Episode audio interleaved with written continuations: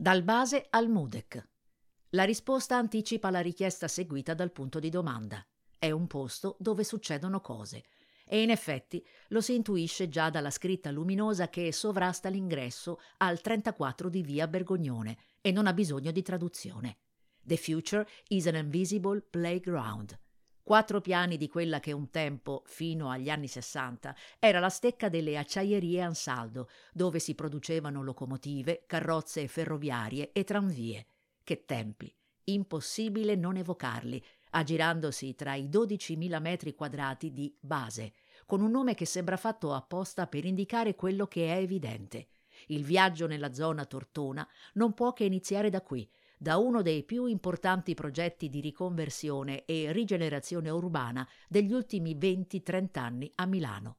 In tempi normali, prima della pandemia, un posto da 500.000 visitatori l'anno. Ed è facile comprendere la ragione, muovendosi tra gli ambienti che compongono questo gigantesco suc della contaminazione culturale voluto, che si sviluppa tra il cortile e la ground hall, il bistrò e le aree dedicate al co-working gli sconfinati spazi industriali utilizzati per mostre e concerti, la Cariplo Factory e il sorprendente Music Innovation Hub.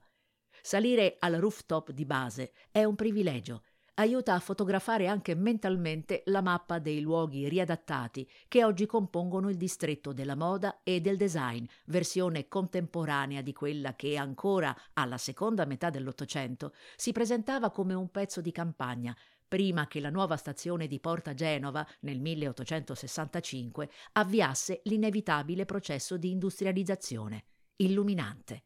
L'affaccio più interessante è quello sui vicini capannoni che ospitano i laboratori, gli archivi e le scenografie del teatro alla Scala. E a livello strada l'esplorazione diventa immersiva. Al Civico 59, sempre di via Bergognone, c'è il Teatro Armani, ricavato nei vecchi impianti per la conservazione di granaglie dell'ex Nestlé, e al 40 c'è l'Armani Silos, dove lo stilista ha ricavato uno spazio che celebra la sua attività ai vertici della moda mondiale e dove sono esposti 600 abiti e 200 accessori delle sue collezioni prêt-à-porter. C'è il Mudec in via Tortona, il Museo delle Culture, disegnato da David Chipperfield, che ospita collezioni permanenti, mostre temporanee, il famosissimo ristorante Enrico Bartolini, unico tre stelle Michelin di Milano, e a poca distanza si notano l'eclettico Now Hotel nell'ex fabbrica General Electric e la Fondazione Gianfranco Ferré.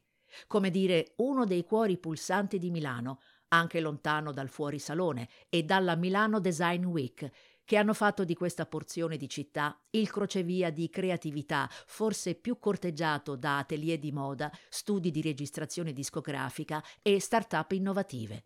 Qui e là un trionfo di ristorantini, wine bar e locali che intercettano il popolo della notte in arrivo dalla vicina Porta Genova, meta dichiarata, il quartiere delle vecchie fabbriche. Ma adesso è diverso. Tra i capannoni e gli shed della zona Tortona non è necessario andarci vestendo la tuta blu.